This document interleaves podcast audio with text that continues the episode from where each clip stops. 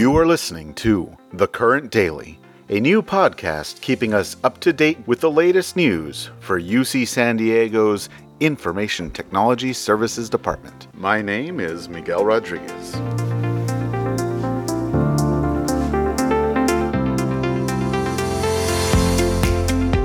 Today is Thursday, June 4th and it's nearly the end as we wrap up week 10 of spring quarter. Of course, our work in IT services is never done, but pulling off spring quarter on an entirely remote basis is quite the feat.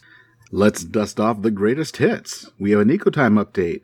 No action needed on your part, dear listener, but we're happy to announce that Wave 3 is up and running as of yesterday, and that means that all rollout waves are now complete. You'll recall the planned downtime earlier in the week, Access is now restored for all. Rejoice!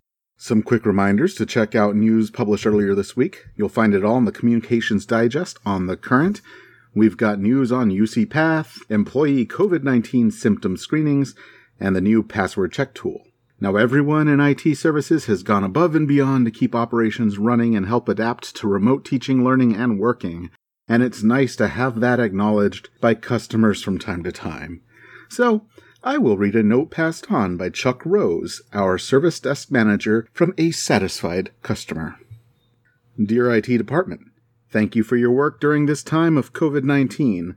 I am really appreciative of how flexible and adaptable you guys have been to provide us with the resources and support that we need to continue classes. Whether it was getting Zoom running for all the professors and staff or the students, your tireless work and technical help has allowed us to have this quarter be as normal as possible, so I just wanted to reach out and thank you for everything that you guys have been doing during these times. Stay safe. Thank you for sharing that, Chuck. It's been a while since we talked. Let's talk later. And now we have an interview with our campus privacy officer, Pegah Parsi, on privacy concerns and best practices in the age of COVID 19. And as much as I'd like to say enough out of me, here's Pegah, Alas, I am the one who conducted the interview, so you're stuck with me. Here I am with Pegah.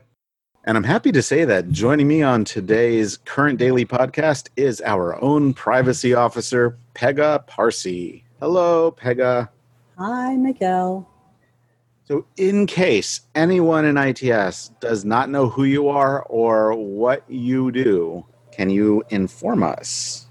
Sure, I am. As you said, the campus privacy officer. I uh, report to the executive vice chancellor for academic affairs, and I help the institution manage all of the personal data that it handles and make sure that we are respecting the privacy rights of all of our community, including our students, our staff, our faculty, research participants, and anybody else whose data we may have. I'm going to start off. We've been doing a lot of these interviews asking people how they are doing during quarantine, or as Mark mm-hmm. Herzberger likes to call it, during exile. but you and I talk quite a bit. And when I asked you how you were doing, you said that you were having a professional existential crisis. And I was wondering if you wanted to talk about what that meant a little bit. Sure. I think I said I'm, I have a career existential crisis. Uh, oh, and I say that because it appears to me that privacy is at a very interesting place right now where it can really shine and show the value that it brings to people, but it is also increasingly being ignored and pushed aside because we're in a national, well, international emergency. It is something that I'll give you this that you might not hear otherwise. Lots of privacy professionals are comparing this current crisis with what happened right after 9 11, when we clearly had a national emergency that we needed to address, but some of the legislation that was then passed to address it went significantly above and beyond what was necessary to meet the actual emergency. Regardless of you know where you really are with your politics, the Patriot Act, most people would agree, was in effect well after the 9 11 emergency was, for all intents and purposes, finished. But the Patriot Act remained in place, and under various surveillance mechanisms, the government was collecting lots and lots of information about American citizens. And the purpose of that collection was, you know, questions. People, the public didn't know why we were collecting that much information, what that information was being used for, et cetera, et cetera. And the connection with the national emergency just became more and more tenuous as the time went on. Similar to what we have right now, which is a very real emergency, a public health one that we need to address. Everyone understands that. But what we don't want to do is to throw privacy completely out the window. But that's exactly what we're seeing in some sectors where either privacy is thrown out the window because we have the emergency or it's just not being embedded into some of the practices or efforts that we are putting into place. I say I have a career existential crisis because I hear quite often from people saying, oh, privacy doesn't matter. This is no time to be thinking about those sorts of things or letting civil liberties get in the way. A real crisis, as opposed to others who say, no, no, no, this is exactly the time when privacy and security really matter. And we need to make sure we embed those lest we cause further harm down the road for folks. So that's really what I mean. Are people going to use this crisis as an opportunity to legislate or put into place programs that maybe they wanted to put into place all along? and they're seeing an opportunity to override privacy and security considerations? Or is it going to be the place where people understand why privacy and, and those sorts of considerations matter to people. All right. I knew you were not going to disappoint. That's why I wanted to ask you that question. I think what's really important is kind of a definition because in ITS, we have a lot of people who are very capable, who might think they have a full grasp of what privacy concerns really are, what data privacy really is. But when I went to your training, it redefined my understanding of privacy in a pretty significant way. So, what do you think is least understood about privacy? Excellent question. And I would actually like to hear what your thoughts are on, how your thinking changed, but I'll start.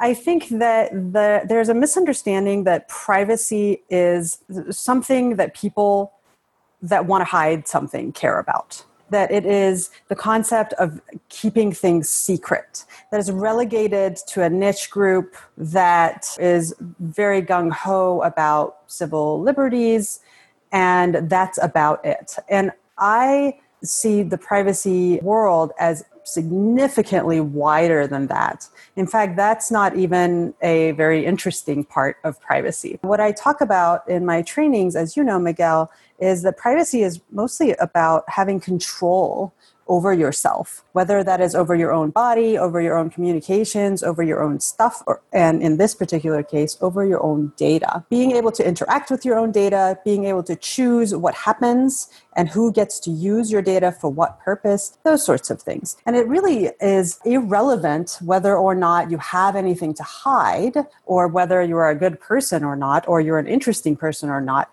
That has no bearing on privacy. The issue is that your personal information can be used for a variety of different things from, for example, monitoring your activities or surveilling the community to things like nudging you to do things you wouldn't otherwise do to more problematic uses of your data to watch or surveil you or manipulate you even. So that's what I'm concerned about rather than helping you keep things about yourself secret since you said you were interested in what I thought. Yeah. So, first of all, one thing that I've heard a lot from people when they kind of dismiss privacy concerns, not in ITS really, but just in my personal life, is that notion of, well, I don't have anything to hide, so what do I care? So, yeah, that's definitely a real thing.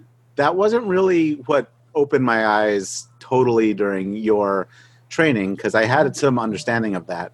But I think the big thing for me was the definition of PII, or personally identifiable information. I still came to your training with the idea that that's my social security number, yep. that's my email address, that's my name, that and what was really eye opening was the cloud of data that follows us wherever we go.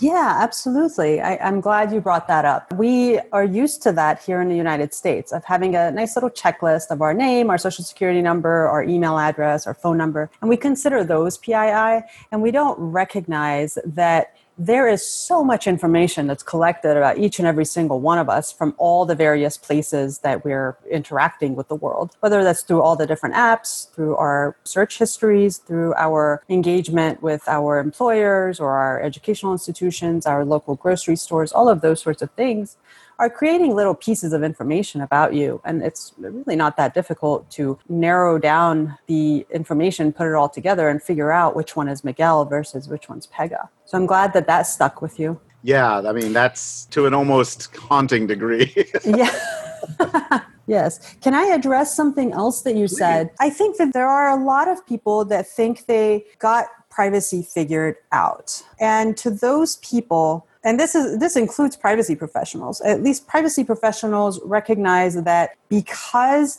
of the, the new world that we're in privacy laws and regulations and guidelines are being passed and amended and modified at really quite a dizzying speed. So, any given week, you might have a handful of different countries or different industries amending their particular laws or regulations. So even the most seasoned privacy professionals, when a question comes to them, have to go and do some research to figure out what the current state of the law is. So, unlike some of the other parts of the law that are a little bit more static, privacy is not at all that way. We're constantly seeing changes which you might have noticed in California. We had a law, the California Consumer Privacy Act, that was passed and it was immediately amended as soon as it was passed. And it continues to be up for debate. And we're waiting on regulations to come out. And while that's going on, potentially,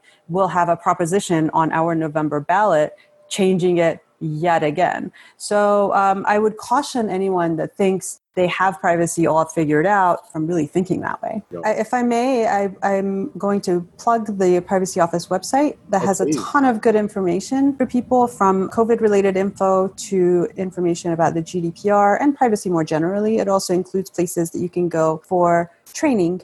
So that is at privacy.ucsd.edu.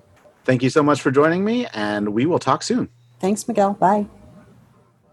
Do you like what you're hearing on this podcast? Please let a fellow IT services staff member know so they don't miss out.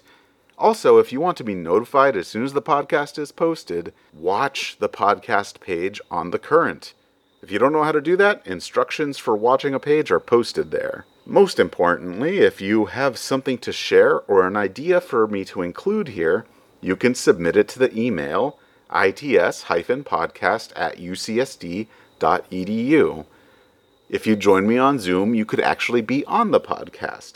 Again, don't be shy. We want your voices here. This is a podcast not only for ITS, but by ITS to help keep us informed and connected. And don't forget, we are now available on SoundCloud, Podbean, iTunes, Spotify, and Stitcher. Links to our profiles are still on the ITS Podcast collab page. It has never been easier, so subscribe today. And that is it for today. Remember to listen to the next episode of The Current Daily.